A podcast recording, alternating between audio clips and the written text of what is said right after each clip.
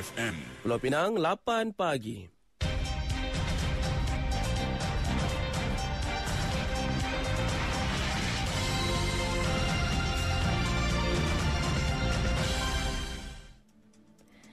Warta Mutiara bersama-sama saya Nur Aziz Ibrahim. Assalamualaikum dan salam Malaysia Madani.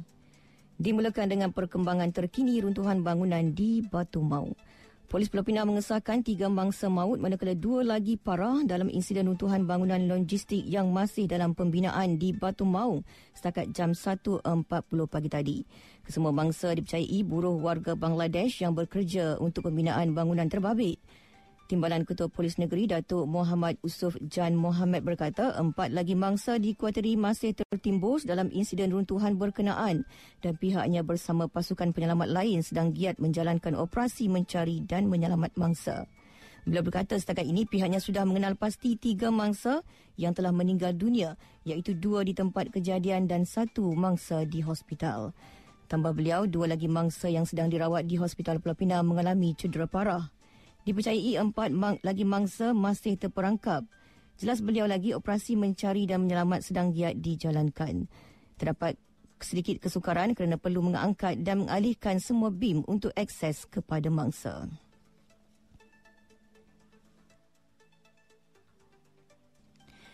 Tempoh sekitar Disember dan Januari dikesan menjadi tumpuan pelarian Rohingya untuk memasuki Malaysia sejak beberapa tahun kebelakangan ini.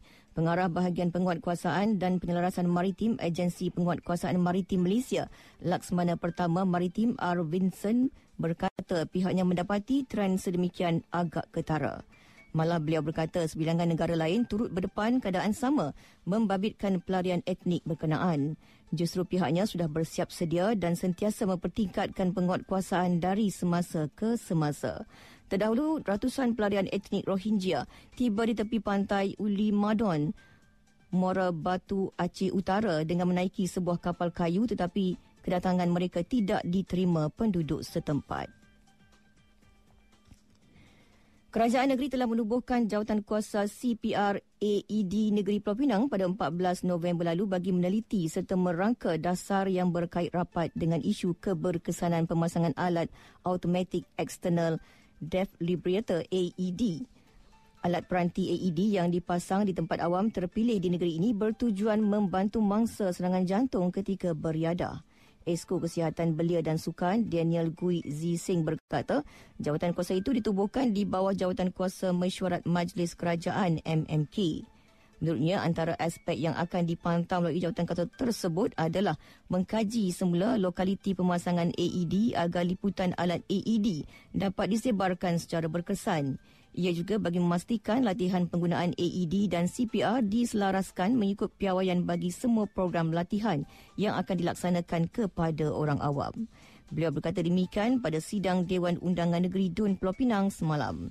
Kata Zishen, sehingga kini terdapat 168 AED telah dipasang di Pulau Pinang oleh Jabatan Kesihatan Negeri JKN Pulau Pinang.